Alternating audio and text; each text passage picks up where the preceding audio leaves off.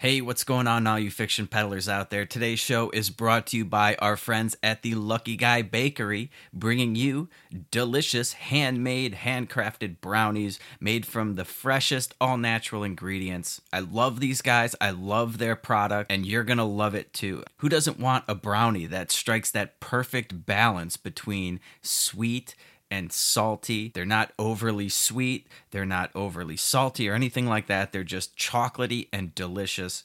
But if you're not into chocolate and chocolate's not your thing, they have got a bunch of other flavors for you. They've got peanut butter, they've got an oatmeal Jackson with white chocolate and cranberries. They've got a blondie. And if you have some sort of food restrictions, like you can't have gluten or you're vegan or something like that, they've got a brownie for you as well. They're a great little small business run by a liberty minded entrepreneur who's also a fan of the show and just an all around great lady. So go to the Lucky Guy Bakery, use my promo code PF20 for 20% off your order. That's P as in peddling, F as in fiction, 20 at the luckyguybakery.com. Go get yourself some brownies. Support the show, support a liberty minded entrepreneur. All of the brownies come with a little handwritten note, which is just a great personal touch if you're trying to give a gift to somebody or something like that. You won't be sorry. I guarantee it. So go to the luckyguybakery.com promo code PF20 for 20% off your order. You're going to love everything about these brownies, I promise. All right, let's start the show. Anyone claiming that America's economy is in decline is peddling fiction. I've abandoned free market principles to save the free market system. But we have to pass the bill so that you can uh, find out what is in it. Raising the debt ceilings does not increase our debt. It does not somehow promote profligacy. I know words, I have the best words. Nobody knows the system better than me, which is why I alone can fix it.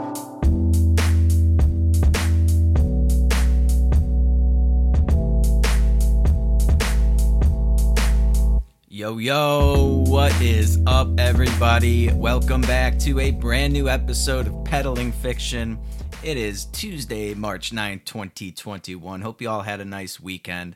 Mine was pretty good as usual. No complaints over here. Broadcasting once again deep behind enemy lines, south of the border, in sunny, beautiful, hot Puerto Vallarta it's finally starting to heat up a little bit. You know, I think my winter of the low 70s and dipping down into like the low 60s at night is finally over and I can start I can start going in the bay again pretty soon. It's been a little little too chilly for for uh, the voice and soul of so-called fiction. Uh, your host, the one and only who has become a colossal pussy when it comes to cold weather now. Uh, it, it's amazing. You know, I'm, I'm from Chicago, so the uh, I, am used to you know 30 degree below zero temperatures in the winter.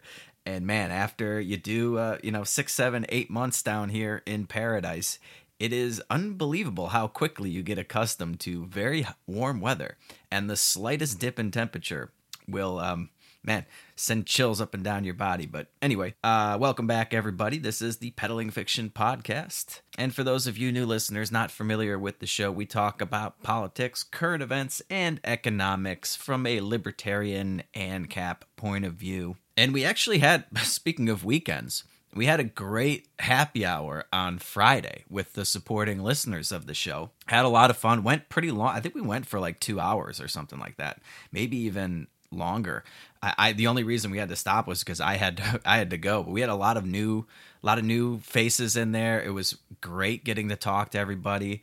We got to see a, a wonderful sunset here. Um, on the on the right on the ocean here in PV, and it was just all around just a great time. You know, it, it's always nice to see the to get to connect with the fans, and the fans get to you know talk to each other as well. You know, it, it's hard to find a good libertarian community especially you know uh, this day and age when everybody's locked down but even you know before all that it's hard to find people like-minded individuals like ourselves and and uh, you know get to spend some time with them and I think we're we're creating a pretty nice little community here at the Peddling Fiction podcast. So if you would like to be a part of that, all you have to do is become a supporting listener of the show. And to do that, go to peddlingfictionpodcast.com. There is a support the show tab and set up a recurring monthly donation. And as long as you keep the those monthly donations coming in, you will be invited to our bi-weekly Friday night happy hours. I've pushed them back a little bit. We were doing them at 6 p.m. Central. I think we're going to start doing them at, at 6:15 Central Standard Time for the time being because the sunset keeps getting pushed back later and later. Pretty soon we'll probably start at like 6:30 and maybe uh, even 6:45 or something like that because eventually the sun's going to start setting closer to 8 o'clock. I, I, just know that because I've been here for a while. But um, we're doing them around like you know 6, 6:15, 6:30. You can hop in whenever you want. You know some people have obligations; they can't make it in until seven or something like that. Hop in, hop out, have a have a drink with us, and it, it's a lot of fun. And I I'd like to get even more participation. We had a, a great crowd this past Friday, but the more the merrier, as far as I'm concerned. And oh, the other the other way to get involved in that is to join the private Facebook group by finding the private Facebook page on Facebook. You answer three questions. We usually let you in if we like the cut of your jib. And if you're one of the top contributors for the month, the top 10 contributors to the private Facebook group will get an invite to the following uh, happy hour that we do. So um, join the private Facebook group, start posting interesting articles, getting engaging in the conversation. We've got the great little community on there as well. Uh, I, I love the meme stream that we do. That's pretty much the only reason I wanted to start the Facebook group was so that we could have a page that's going to have a lot of great libertarian memes in it. And not just libertarian, any kind of meme works, but uh, we do that every week and you can be a, a member of that pretty easily. And if you crack the top 10 in contributions to the page, you'll get an invite to the following happy hour and get to throw back some whiskey or tequila with me or whatever I, am feeling like drinking uh, that Friday. Now, we won't be doing it this Friday, but next Friday we'll have another one. I do it every other Friday. It's a lot of fun. So do that if you can. If it sounds like something you'd be interested in, I highly recommend it. I think it's definitely worth the cost of admission and you're helping support the show. It's not like I'm I'm taking all these donations and and spending them at the bar on Saturday night or something like that. I'm using all this money for advertising and um, I actually oh I'm setting up some merchandise as well. I'm I'm in the process of working on that. So we're going to get some cool merch set up, t-shirts, mugs, things like that, maybe some hoodies. We'll uh we'll see. Maybe some some killer tank tops or something like that uh that if only i could get linen shirts a, a, my own line of linen shirts that would be that would be amazing but maybe someday. But anyway yeah it, it all goes to sort of help uh, increase the the reach of this show and i'm really trying to grow this thing into something big because I believe in the message of liberty. I believe in the libertarian philosophy. And I, I, think it's the, the greatest philosophy ever devised by man. And that in the arena of ideas, we cannot be defeated. But we have to get these ideas out there. And we have to get them out there in a palatable way that isn't going to turn off a lot of statists, right? A lot of these laymen out there. You know, we had one guy in the group that actually was he had just joined, but he posted something in the Facebook group that got a lot of traction, and so there was a lot of uh, commenting back and forth because he was he was new to libertarianism and he came over from the the left the leftist side which it, it just I, I didn't think I had any appeal to, to lefties, so I was I was thrilled to hear that, and hopefully I, am sure I could work on my messaging to the, the, the Democratic side. I always felt like I had an appeal, more of an appeal to the right, just because that's sort of where I migrated from. But uh, you know, I, I try to keep it fun and lighthearted, and not get too bogged down in the minutia of that sort of autistic libertarianism. You know that those things are fun. Those discussions are fun to have but they're not very appealing to a new crowd somebody that's just being introduced to libertarianism. So uh, my goal with this show is to sort of bring it you know to a new audience that hasn't really that isn't really familiar with these ideas. Maybe they know a little bit of economics or they unfortunately know a lot of Keynesian economics or something like that. And I want to squash those fallacies and introduce them to a very rudimentary introductory level of economics and sort of make make these complex, complicated, boring subjects a little more entertaining and palatable to the common man to get them interested in these ideas and then hopefully they'll dive down that libertarian rabbit hole on their own if i can whet their appetite you know? I, I like to think of myself as the amuse bouche of libertarian philosophy um, or and and anarcho-capitalism philosophy. I, am the amuse bouche. I'm that little bite right before the meal that gets you excited for the rest of the meal. That whets that appetite a little bit. So anyway, yeah, that's that's where I'm trying to go with the show. We got a long way to go, and any any uh, supporting donations go toward that end. And you guys have been great. We uh, I've I love the the listener base that we have. I just want to you know 10x it right. Um, but the the listeners that we have, they're very generous. They're very engaged and just a, a, wonderful group of libertarians. So I'm very happy that you guys are here with me and that you support the show, even if it's just by listening and maybe sharing it or giving me a, a five star rating on iTunes or whatever. Following me on Twitter, which you know about a thousand of you still need to do. So.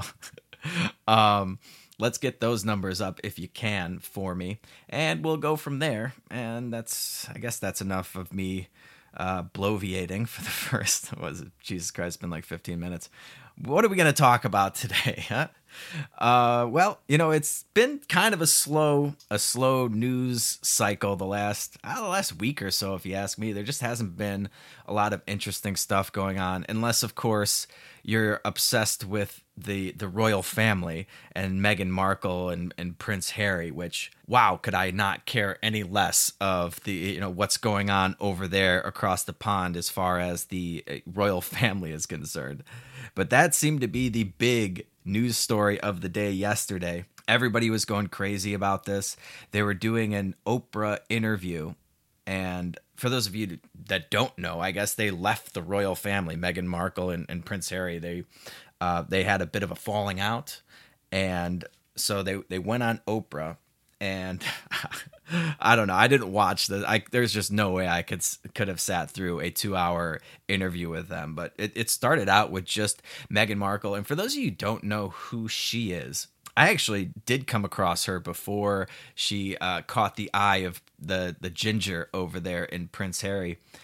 Uh, because I watched that show Suits for a while. I watched a couple seasons of that, and she was one of the the main characters on there. And you know she's pretty easy on the eyes, but apparently she's you know her her dad is black or something, so she's half black. And the big hubbub about this bombshell of an interview with Oprah Winfrey was that there were some racist undertones coming from the the royal family. Now she didn't name any names and what the royal family actually means, I don't know because it's you know, there's like the immediate family and then there's like this whole apparatus that supports it that run in those circles. So I don't know who she's actually talking about, but there was discussions on you know how dark their baby was going to be or something like that. And that just whew, that really got a, a lot of attention you know because she's she's a princess and um, she's oppressed apparently. And you know it really is just incredible to watch all of these insanely successful people. Oprah winfrey being one of, i mean oprah winfrey is like the the number one success story of uh, an entire generation. Like she was the uh, like the glass ceiling breaker for not only women but black women in particular. She's worth billions of dollars, right? Meghan Markle, like I said, was a star on a hit TV show. Uh, you know, uh, she probably made a ton of money doing that. Now I don't know if she did any other acting, but I think she did pretty well off of that show. And I wonder if they even got into syndication. There were a lot of episodes. I, I couldn't finish the series because it was just every episode was kind of the same. But um, there seemed to be a lot of episodes, and it was you know it was kind of entertaining at least at first. But I, I, you know, she's a successful actress, and now she's married into the royal family. Uh, she's married into royalty. She's become what every little girl's dream is in being a princess. Or anyway, you've got all these really successful, powerful people crying the blues, playing the world's tiniest violin. Oh, they talked about they were concerned about how dark my baby was going to be and I can't go out because the press and you know, I can't live my normal. Well, what did you think was going to happen when you married into the royal family? You, you like she acted like that she acted like she had no idea what it was going to be like and that's just that's just bullshit. And by the way, cry me a fucking river. You're a princess now. Uh I don't feel bad for you at all. I, I and like Oprah Winfrey. I mean, come on. It, it's like when you know they were doing the uh was it the democratic national convention speeches or something like that? And you have michelle obama up there talking about how oppressed she was and kamala harris talking about how oppressed she is. And it's like you were literally the you know the first lady of the united states. You were married to the most powerful wor- man in the world. You're worth like tens of millions of dollars now. You're getting book deals. You're you're getting netflix deals. How fucking oppressed are you really you know and you're talking to a crowd of people like these blue collar fucking union workers and things like that guys that are you know digging ditches laying pavement driving trucks and you're talking about how oppressed you are as the first lady of the united states or vice president. I, I, I mean like come on. How out of touch can you be? And it's this weird thing where you know they get to they they not only get to be this incredible incredibly powerful uh, wealthy group of people but by playing the victim card and appealing to this like victimhood status which you guys know if you've listened to the show for any amount of time just drives me batshit crazy. I hate this whole victimhood mentality and the fucking people that peddle it. They are the most despicable people on the face of the earth if you ask me oh some of the most despicable.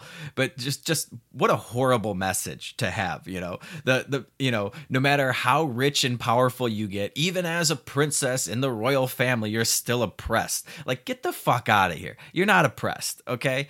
Um you're doing just fine. In fact, you're doing better than 99.999% of people that have ever lived in the entire fucking history of the planet. So, cry me a fucking river, uh, Meghan Markle and Oprah Winfrey. Cry me a fucking river. But it's this weird thing where they can be simultaneously the most rich and powerful people on the face of the earth and a victim, and they get to like do both. How does that how, like? And people buy into it. There, there were so many people outraged about this interview and follow you know i saw it was like oh 17 million viewers and bombshell this and bombshell that and i don't you know to me granted i didn't watch the thing but i i read about it i looked at some of the clips I didn't see a big bombshell here. All I saw was, uh, you know, her saying that some people in the royal family were saying racist things and she wouldn't name names. So, what, what kind of bullshit is that? You can't just say something like that and then not name names. Tell tell exactly who it was. That would be a bombshell, I guess.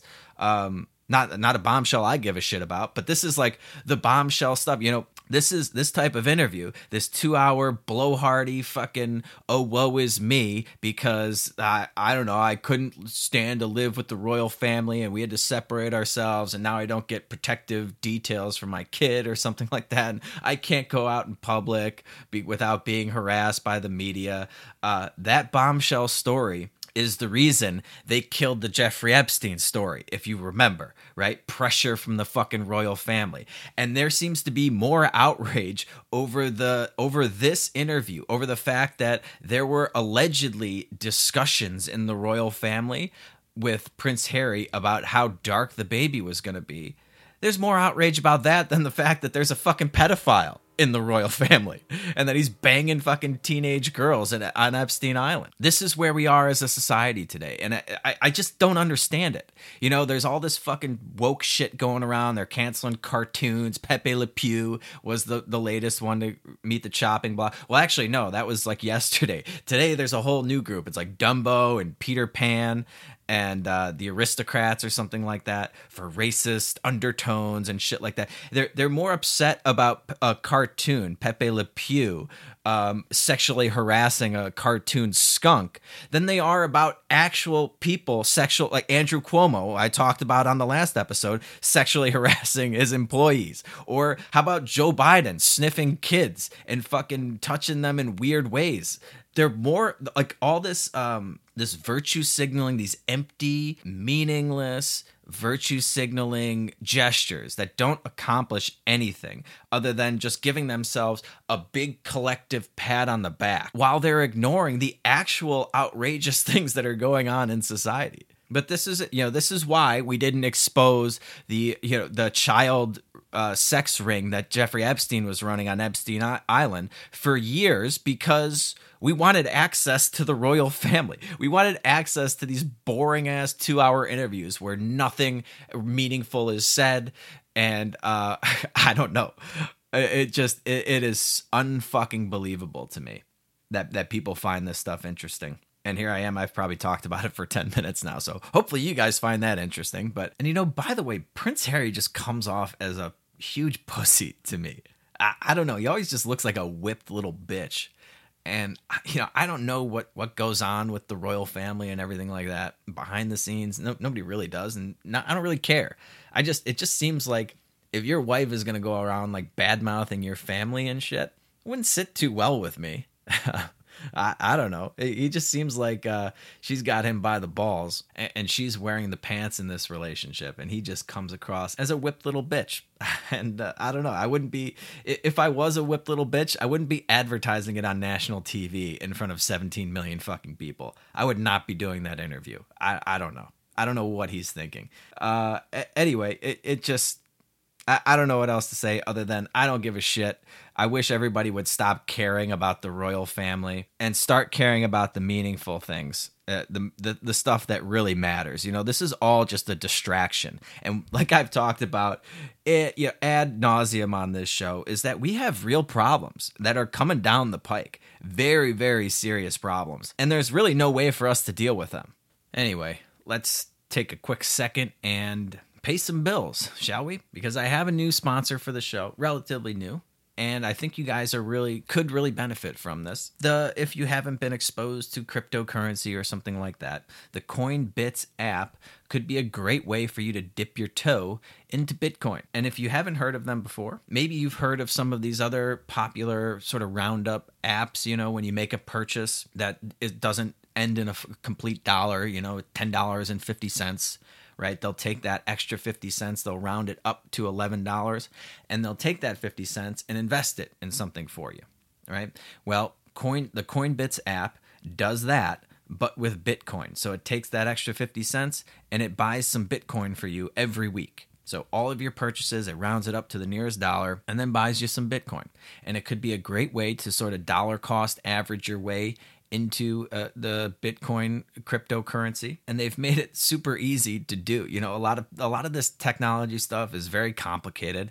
You guys know I'm technologically illiterate, and I hate dealing with you know setting up wallets and doing this and doing that. I don't I don't understand how any of this shit works really, right? They take care of all of that for you. All you have to do is go to coinbitsapp.com slash fiction and, and set up your account. It's coinbits, B as in boy, I-T-S app, A-P-P dot com slash fiction. Set up your Coinbits account and they'll take care of the rest. Now it's not, at the moment, it's not an app for your cell phone yet. So you got to do this on your computer. Go to that coinbitsapp.com slash fiction so they know I sent you and you can start automatically investing your spare change into Bitcoin every week without even really being aware that you're doing it.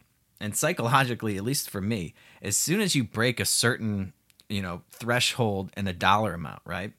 35 cents, 45 cents, 55 cents. At some point, mentally, I'm already thinking that it costs whatever the next dollar is, right? If it's $10.45, okay, I just spent $11. So why not take that 55 cents and buy some Bitcoin? Um, that, that spare change can add up over time. And who knows what's going to happen with Bitcoin? I mean, I, I you guys know I'm not the, the biggest Bitcoin proponent, but it's certainly near all time highs right now at about 54,000 and there's there's people saying it, it's going to go to millions. It could go to zero. So this is your obvious disclaimer that don't invest anything that you aren't prepared to lose. Past performance is no guarantee of future results. This could be the high in bitcoin. It could go to zero. And the other thing is that i am not in any way shape or form licensed or authorized to give you investment advice i am just telling you simply that this is a way for you to invest in bitcoin should you be interested in that and it's suitable for your investment needs. So if you've been thinking about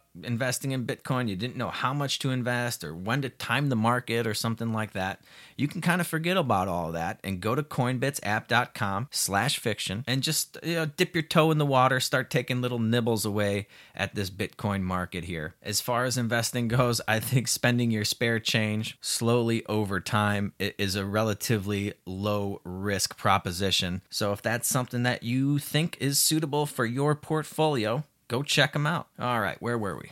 Ah, yes. We don't have any like possible way of getting out of the hole that we've dug ourselves by allowing this government to grow way way way beyond its means. I mean, this is like they spent 8 trillion dollars last year. Okay? Do you remember that at the end of the Bush presidency, the entire national debt that we had racked up since, you know, from George Washington to George Bush was about $8 trillion. It took us a couple hundred years to do that. And we spent it in a year. We have a ton of inflation coming down the, the, the pipe here. And there's just there's no way to really deal with it because what does in theory what does the the central bank the federal reserve do when inflation runs a little too hot right well, it would raise interest rates. Now they're they're target they're still targeting two percent interest rates, right? This magical 2% number that they pulled out of a hat. And the way they do that is by buying up bonds. They they buy up bonds to force down the interest rate. Now, how do they buy up the bonds? Well, they they create the money out of thin air. that, that, that that's it. The the treasury issues these bonds. And you know, I don't even I don't even think they sell them at least the majority of them don't get sold to the Fed directly, but they sell them to these large banking institutions, you know, Morgan Stanley or something like that. And then those guys sell them to the Fed. The, the Fed just creates a bunch of money out of thin air, puts it into a Morgan Stanley account, and buys the bonds. And that, that keeps the interest rates down, right? Now, the less demand there is for these these low yielding bonds in the market, the more the Fed has to buy to keep the rates from rising. You know, that old bullshit line. Like, I, if you talk to a, a, regular person or a statist about what the role of the Federal Reserve is, they'll say, oh, it was to be the lender of last resort. Well, they've become the buyer of last resort when it comes to government bonds. And pretty soon they're going to be the only buyer because who's going to loan money or who's going to loan out their money for 10, 20, 30 years at under like 2% interest. Why would you do that? You're losing more like the the actual the actual um rate that you're receiving on these bonds is a neg you're getting a negative return because inflation is way over 2% even by the their own bullshit CPI measurement of inflation. And for those of you who don't um, habla the, the finance, the, the CPI is the consumer price index. And this is how they have um, perverted the measurement of inflation, okay? Because inflation is, as we talked about, just literally the expansion of the money supply okay and about they've expanded it quite a bit 25% of the all of the money in circulation came into circulation just in the last year. Okay. So they've expanded the money supply by a shitload. Okay. But what the, the CPI measures is the actual increase in prices of a basket of goods. And they've, back in the 90s under Clinton, they reverse jiggered this thing they reverse engineered it to to get a, a lower number basically because they have a goal to understate what the real inflation rate is. I mean, if they get to understate inflation, they get to do all kinds of stuff, right? First of all, it makes our GDP look stronger than it actually is because in order to get the real GDP, you take the nominal GDP number and you subtract the inflation rate from it.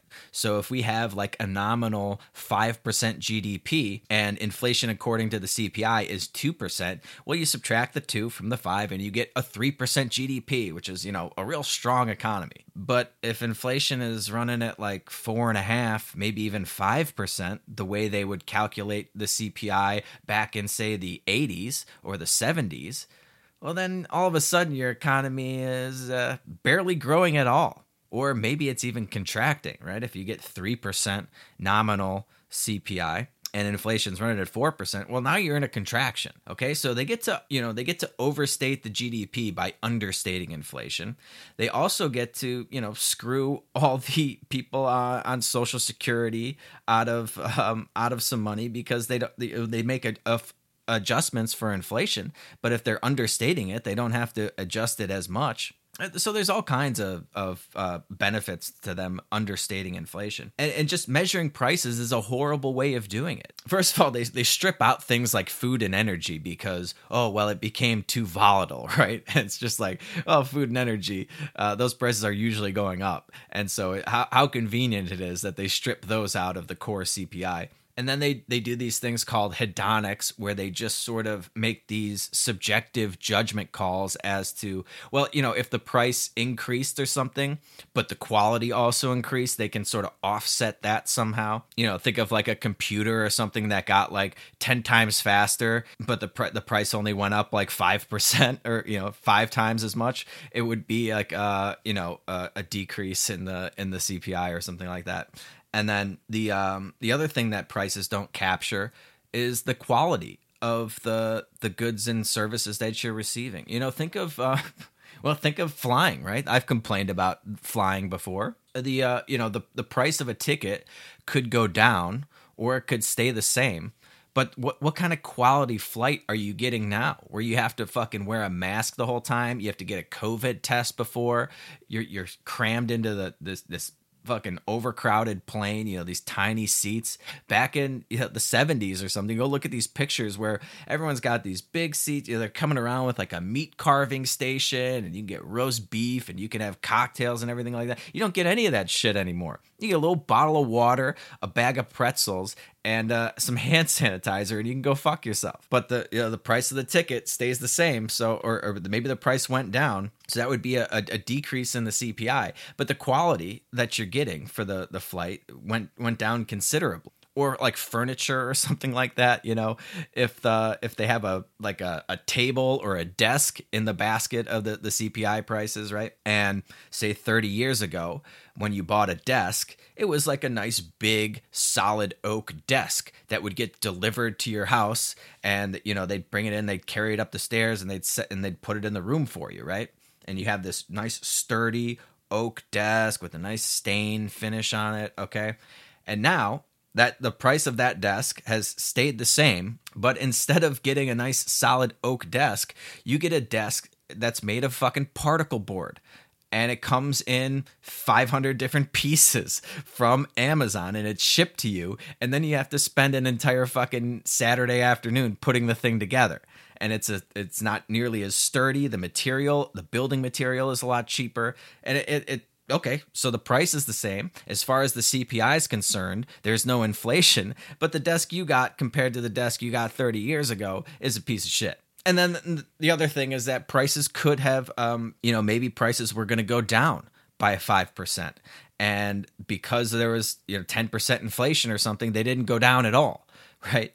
Uh, the, the CPI wouldn't capture any increase in the in inflation, even though um, prices were slated to go down a little bit. So th- anyway, the the whole thing, uh, the whole way they measure inflation is just intentionally fucking backwards. And if if uh, inflation starts really ramping up out of control, like you know, even not out of control, just to historic, if interest rates rise to historic levels of like historic average levels of 5 or 6% or something like that. We we now have 28 trillion dollars in bonded debt that we have to pay interest on every fucking month. You know, what's 5 or 6% of 28 trillion? Not to mention that they're just they just passed or it looks like they're going to pass this 1.9 trillion dollar spending bill tomorrow in the House.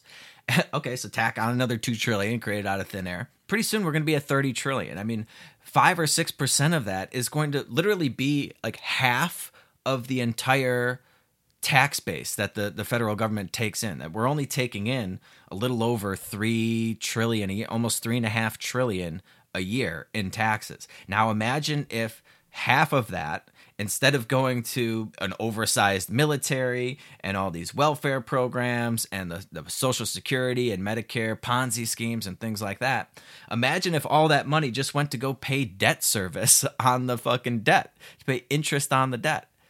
I mean, they're going to be creating even more money to do that or they're going to have to increase taxes. Now, there is not enough uh, taxes, uh, there's not enough money in the entire fucking world to fund our government, which is why we're, we're borrowing trillions and trillions of dollars and creating it out of thin air. So it's also why they're trying to find all these other things that they can tax, right? Elizabeth Warren wants the wealth tax. They want the, um, you know, Alexandria Ocasio Cortez wants the financial transaction taxes. They're they're gonna they're running out of you know sources of revenue, and so they're gonna keep coming after everything that everything that's not nailed down. You know, it's like that old saying: if it if it moves, tax it. If it doesn't move, tax it twice. and they're gonna find they're gonna find ways to tax it. But more importantly, they're going to find ways of creating more and more inflation, which is the ultimate tax. I mean, it's the word like spending what the government spends is the real tax. Now how they actually fund it whether through direct taxation where they steal from you at gunpoint or they just steal your purchasing power through inflation. What the government spends is what needs to be taxed. And like i said last year they spent 8 trillion dollars. So holy shit.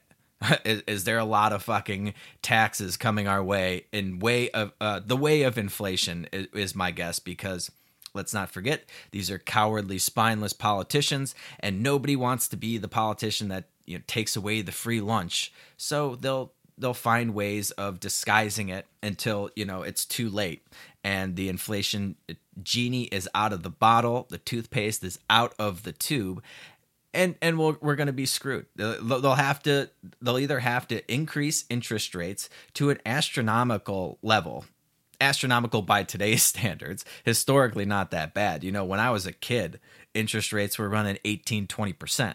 now we're, we're basically at zero. I mean, imagine having a mortgage. I, I'm refinancing my mortgage right now. And I should have done this last year, and I was too busy just being an idiot with other things. But the yeah, I'm refinancing to like three and an eighth percent, which in my mind is free money because I think inflation is higher than 3.125%.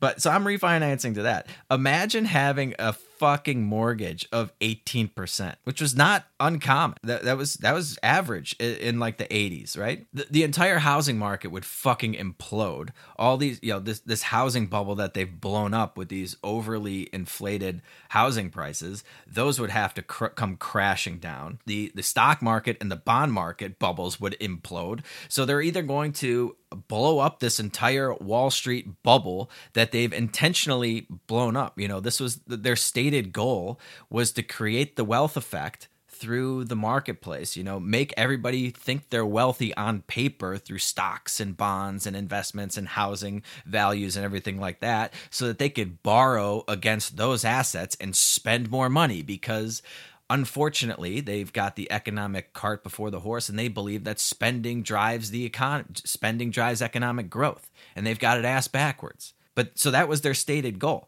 So they're they're either going to have to blow all that up, and this whole you know bubble, the, the the world's biggest bubble, we got a bubble and everything, comes crashing down, or they don't increase interest rates. They don't allow rates to rise. And in order to keep those rates down, they have to create a shit ton of money and, and get that circulating throughout the economy. And that's when inflation goes out of control. And you get things like this story I just saw out of Venezuela, which is Venezuela issues a million dollar Bolivar bill.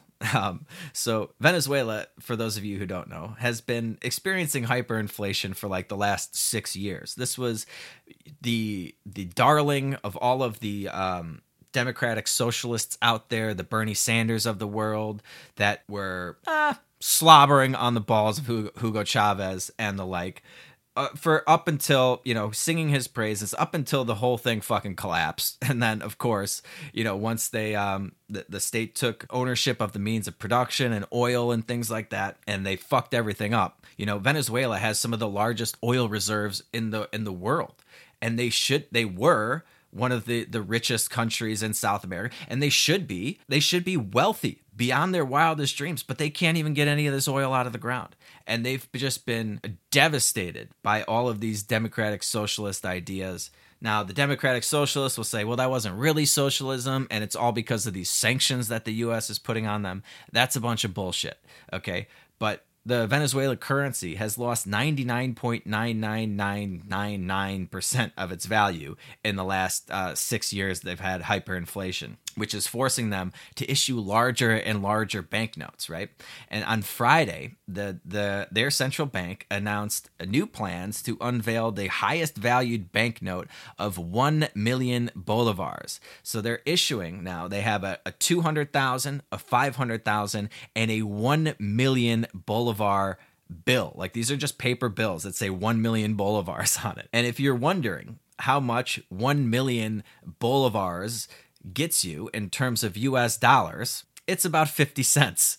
50 cents. Okay? Now this is this is something that could actually happen here. Okay? You know, they're they're getting paid, you know, they're walking around with millions of dollars in their pocket. But it costs millions of dollars to literally buy a fucking cup of coffee now. They actually have a chart here, and they've been tracking this for the last, uh, looks like about the last six years. It's the, the cost of a cup of coffee from a coffee place in Caracas. It's called, uh, you know, uh, the Caracas Cafe Cafe con Leche Index, right? Coffee with cream index. It now costs 2.7975 million bolivars for a cup of coffee. Okay. And, and it basically shoots up from being, you know, a few, like, what's that? Like maybe uh, a few thousand bolivars to over uh, almost 3 million, like 3,000% from a year ago. That's it. A 3,000% rise in the cost of a cup of coffee from a year ago. And this is where they are now. This is, you know, this is why they're eating garbage out of dumpsters. This is why people are fleeing that country. All the rich people left. They got out of Dodge long before this crisis took place. And and what were you left with? Well, a, a, rich, connected political class, you know, Nicolas Maduro hasn't missed a fucking meal. He's a he's a fat, pudgy piece of shit, just like uh, Kim Jong Un in uh, North Korea. But the the people of Venezuela, the ones that are left there, the ones that were left holding the bag for the the insane, destructive policies of democratic socialism and government profligacy, government run amok, printing money out of thin air to promise, you know, equality and free education and housing and everything to the people. Everything you hear our government talking about today, they tried that in Venezuela. And this is the result of it. This is what you end up with. The the rich people leave, the government takes over the means of production, and the people that get left holding the bag, the poorest among us, the ones that the government promised to take care of, they are fucked they are living in abject poverty. They're, they're, it costs millions of dollars to get a bag of flour if there is flour on the shelf. And in order to get that, you have to wait in line for the entire day. And they're losing, you know, 20, 30 pounds in a year. They call it the Maduro diet. These people are, they are fucked. They are totally fucked. The, the, their um their government has done a tremendous job of destroying what was w- the wealthiest country in South America. And it's not like we haven't seen this before. We saw it in Zimbabwe too. The people, you know, teachers in Zimbabwe would make 50 million dollars a year, but it wouldn't buy anything. You know, it's easy to just put numbers on a piece of paper and hand out the paper. I mean, if that's what it took to drive an economy, to drive economic growth, to pull people out of poverty, it would be easy. There would be no poverty. You know, they're passing this $1.9 trillion stimulus bill, and they're taking a lot of heat for it, right? From both sides of the aisle for the dumbest possible reasons, right? The Alexandria Ocasio Cortezes of the world are upset because it doesn't have the federal minimum wage hike in there. And, you know, instead of getting $2,000, you're only getting 1400 from from the, the government, right? And then the right claims to be outraged because, oh, well, this is going to blow a hole in the budget deficit. It's like, yeah, okay. Now all of a sudden, they, they seem to be concerned again uh, with debts, uh, deficits and debt, right? All a bunch of bullshit. All a bunch of bullshit. But if if that's all it took was for the government to create a bunch of money out of thin air and pass it out to people, this would be so easy and Zimbabwe would be like the richest country in the world. They printed fucking trillions. But you see, the problem is it's savings and production that grows the economy, not just paper money. The, the, the paper is just a way of divvying up what's been produced. So if you're not producing anything and all you're doing is giving out more and more pieces of paper to people to buy up the limited amount uh, amounts of goods and services that we have produced, oh, prices are going to go up because you're just giving people more and more dollars to bid up those prices. And th- that's what's going to happen here. I mean, we have, they're, they're talking about economic recoveries. And we got these, you know, we're getting these job numbers coming out of, uh, that came out last week. And it was like, dude, we still have over 700,000 people every week filing for unemployment benefits. We still have 10 million people out of work. Okay. All the jobs that were created, I, I, forget how many jobs that were actually created, but 75% of them were waiters and bartenders. 75%. Okay. What do waiters and bartenders do? Oh, they just serve food to people. Okay. And a lot of these restaurants have already closed, right? Permanently. I've talked about all the restaurants that were near and dear to my heart that permanently closed. So some of these waitresses and bartenders are, aren't going to go back to work.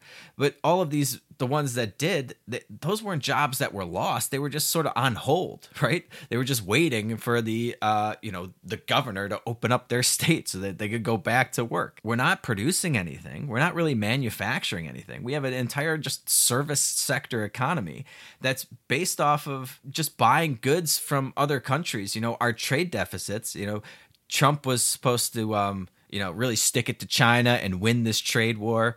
And we were going to start winning on trade and everything like that. He had the largest fucking trade deficits in the history of the fucking country, history of the union, the biggest ones and that's because all, literally all we're doing is creating a bunch of money out of thin air, giving it to US citizens. They go buy stuff on Amazon from China or fucking Taiwan, wherever the fuck it was made, and they ship those goods over and we ship out our worthless paper dollars. That's basically what our economy is right now.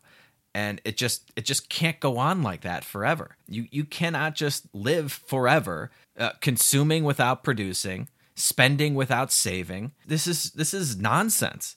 This is absolutely nonsense. And this is why we're seeing these massive bubbles everywhere. Stock market at all-time highs. You know, if you look at a chart of the the Dow Jones, it man, does it look eerily similar to the halving, almost a halving that took place right before uh, coronavirus. I mean, wish I could actually show the uh, pull up the chart, but there we are getting to a point I think, of exhaustion in this market. And it's going to take a hell of a lot of Fed intervention and monetary, you know, creation to keep those numbers up. And I don't know if, if they can do it. and if they do, it's just it's just going up nominally, and it, you're not really earning anything because inflation is destroying all the purchasing power. So it, we're getting to a very critical point here. And when this whole thing comes crashing down is anybody's guess. I have no idea all, I know is that if you think about it for two seconds, none of this makes any sense. We've got, you know, the uh, the unemployment, the the people filing for unemployment claims every week is like the highest the the the one highest claim we've had since like the Great Depression, right? But we're doing that on a weekly basis. We got millions of people out of work. Entire states are shut down still, and people seem to think that all you have to do is well, just have the government give you money just have them give you some paper dollars. As if that like as if we haven't tried that already. You know, they nobody seems to understand what creates wealth. Everybody looks around in the most idiotic fashion. They're like, "Well, why do we have all these poor people?" Well, they just need money, right? We just need to give them dollars and then they won't be poor anymore. No. No, no, no. What what makes you poor is that you don't have any stuff, right? Um, yes, if you had dollars and you had produced something to earn those dollars, then you could take those dollars and buy something that society has produced. But if nobody's producing anything and you're just getting a bunch of dollars, that's not going to make you any richer. Every dollar that you earn in an you know a free market economy is a byproduct of the value that you've created right you've you've helped create some value in the economy otherwise that job wouldn't exist right so it, it's like a one to one sort of thing you create a dollar worth of value in the economy and they give you a dollar to spend in the economy. So you put in a dollar and uh, you take out a dollar right? Or in some in some cases you put in a lot more value than you actually take out. Like i've talked about in the case of billionaires and why i don't think billionaires are this evil thing right? Because they've put in uh, billions of dollars worth of value into the economy and they get all these paper dollars back in, in exchange but they never really spend them all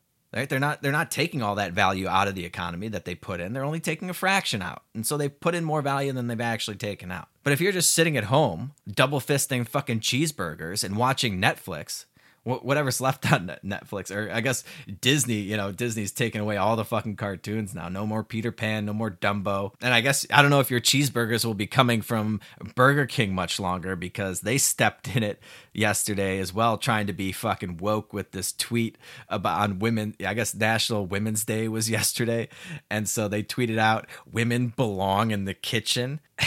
and, it was like this this whole campaign, I guess, that they're trying to do because only apparently only twenty percent of chefs are women. So if women want to be in the kitchen, of course, then they're on a mission to help you, like uh, empower you to become uh, uh, have a culinary career or whatever. But the first tweet didn't go over too well. Their uh, woke virtue signaling got them in a uh, bath of hot water here, and they're just taking it on the chin. So I don't know how much longer we're gonna have Burger King there were all kinds of you know burger queen was trending on twitter i guess and um i don't know. I don't feel bad for it. you know th- there's a you know if you're gonna cater to this fucking woke bullshit and your your tweet was misinterpreted and didn't go over too well you get what you fucking deserve. So i have no fucking sympathy for them. But anyway if you're sitting at home double fisting uh what, is, what does burger king have? They have the whopper right I don't eat this fast food shit, so I have no idea, but I'm pretty sure they got the Whopper, right? If you're sitting at home, double fist and Whoppers and watching Netflix, and the government's just sending you checks, the government doesn't have anything,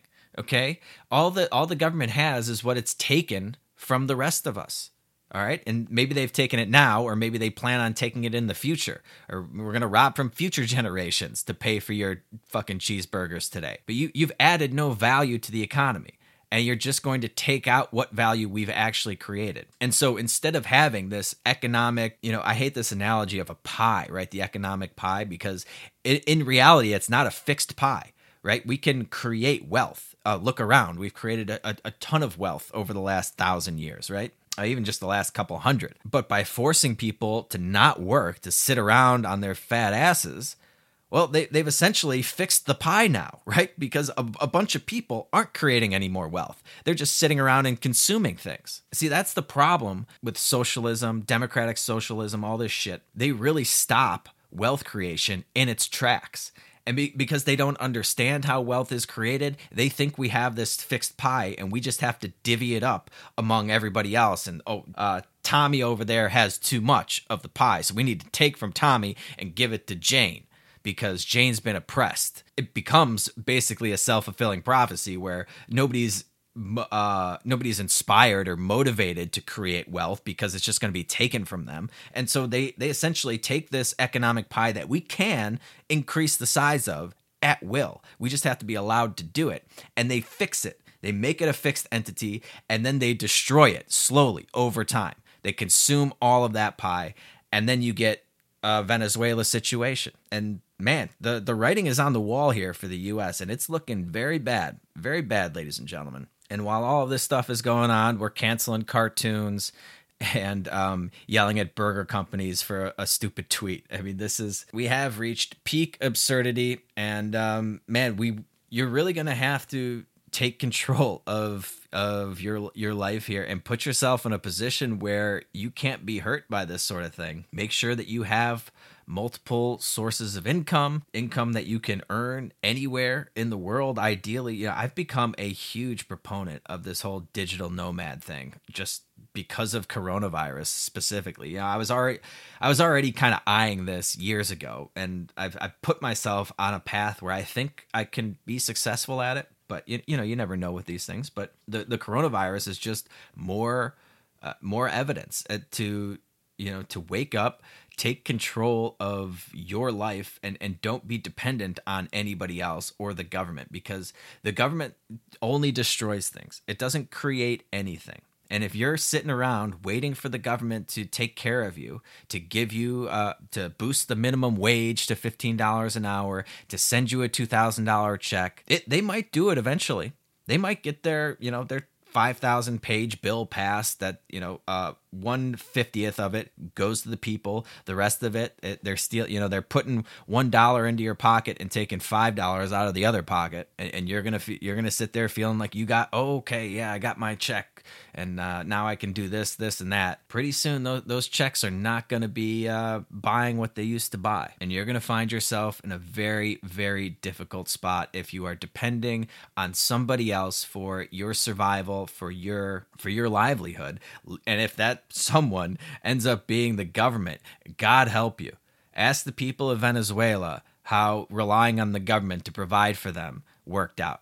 Ask the people of Cuba how relying on the government to provide for them worked out. Ask the people of Zimbabwe. Ask the people of uh, fucking North Korea. I mean, the list goes on and on uh, of failed states that have promised the world everybody and their mother gets a free lunch. And because we have a an ignorant populace and this idea of democracy and everybody gets a vote, well, you incentivize these pussy politicians to promise these idiots everything under the sun. And people, time and time again, you know, we are not very smart creatures.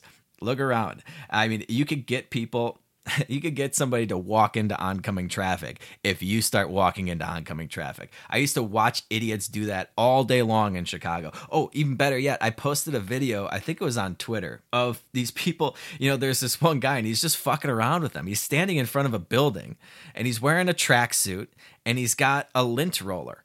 And everybody that walks up to the entrance of the building, he stops in front of him and he holds up his arms like he wants you to put out his arms. He's gonna scan you with a you know like a metal detector or something, but it's just a lint roller, and he just rolls the lint roller over their shoulders and then lets them go through. And people keep doing this. People are fucking lemmings. Okay? This idea that we should empower all the lemmings to vote for government when they know nothing, they understand nothing. Th- this idea that that's a good thing, that this is the way we should organize society is to have the biggest lemmings among us, the dumbest people in, in our population vote for or listen to, you know, Alexandria Ocasio Cortez, promise them all sorts of stuff if they just vote for him. And then once they get into power, they actually do it. They follow through on this nonsense. This is going to be a disaster. There, there's just no way this could end well, and that is why I uh, I promote libertarianism because it's it's not that you know I'm some greedy rich person or something like that. It's because I care about people. I, I care about them so much that I don't want to see them eating fucking garbage, sifting through a dumpster to try to feed their kids, having to eat the family pet because you're starving to death. You see, we realize the way you create wealth is not through government decree. It's not through the printing press. And so we have to get these ideas out there of sound economics, Austrian economics, sound money, limited government, individualism, maximum freedom, free markets, because that is the only way. It's the only way man has devised. It is the only way that we have figured out how to create the most wealth and opportunity for the most amount of people. We've been able to pull billions of people out of abject poverty by following these principles. Now, if you have a better idea, a, better idea of how to pull billions of people out of abject poverty in a record amount of time, I'm all ears. But you can't keep trudging up these old failed socialist ideas that have literally destroyed countries killed millions of people, have done the exact opposite of what their stated goal was. Uh, those those belong in the dustbin of history.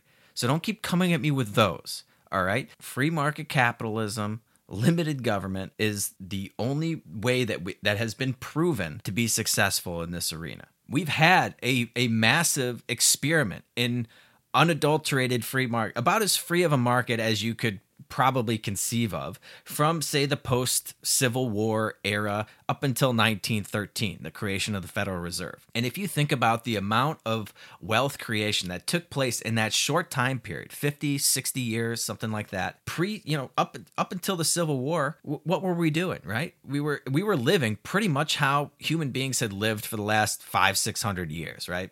You're riding horses, you're taking a shit in an outhouse, you don't have running water, okay, you don't have electricity, and then boom, we have uh, the the biggest experiment of, of free, unadulterated markets, capitalism, run amok, right? With, with the smallest government in the world, with very little regulation. There was no federal minimum wage. There was no Medicare, no Medicaid, no Social Security. There was nothing. There was no Council of Economic Advisors. There was no Department of Education or, or of Agriculture or uh, Commerce. None of that stuff existed. We funded the entire government through tariffs on imported goods. That's it. There was no welfare state. And in that short period of time, we develop uh, you name it, we develop it, right? Electricity, the automobile, running water, indoor plumbing, air conditioning. The airplane, for Christ's sake, was invented. I, I mean, life drastically changed it, as soon as we started doing this. And if we had kept on that trajectory, we would be living like the fucking Jetsons by now, with three day work weeks and you know you just you have robots doing everything for you you push a button. But what happened? What happened in 1913 oh we created the federal reserve. We got the income tax. We got the you know the, the federal reserve enabled the world's smallest government to become the world's largest government they found a workaround a loophole in the Constitution. They exploited the shit out of it. And then take a look at what we've invented since the creation of the Federal Reserve. Is there anything really new? I mean, other than the internet, right? And and smartphones, which I mean, that's a huge thing. Okay, that don't get me wrong, that's a, a huge advancement for mankind and, and technology and everything like that. But other than that, has there been any really new invention? We've improved all of that stuff that we invented back then. We've improved the automobile, the airplane, air conditioning, all that stuff. But we, we don't really have any like mind-boggling new inventions that drastically change the way mankind is is going to function. I mean, we did all that in like 40 years. It's been 107 since since we, our government started to get out of control. And, and all we've all we've accomplished since then is the cell phone. Why? What happened? What happened to that trajectory that we were on? and just look around, the obvious answer is look how big the government got. It, we went from the smallest government in the world to the biggest government in the world. Remember, government doesn't have anything, it only destroys. So it look at how much wealth our government is destroying every year that could go to other things. God knows what we could have invented by now. But I know that $8 trillion worth of fucking invention would go a long way in the private sector. The government just squanders it on failed fucking programs that have never produced the desired result.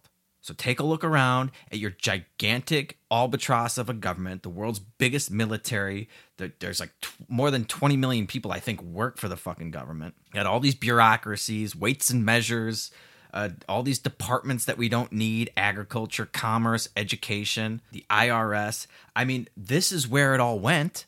This is what stopped the meteoric trajectory that we were on. We, we took everything that we could be creating to advance mankind, to raise our living standards to a, level unimaginable, even by today's standards. And we just we squandered all that wealth. We destroyed 99% of the value of the dollar. And we squandered it on the federal mafia on the world's biggest government, on a group of fucking pedophiles and criminals that operate at the threat of violence. What a shame, man. What a fucking shame.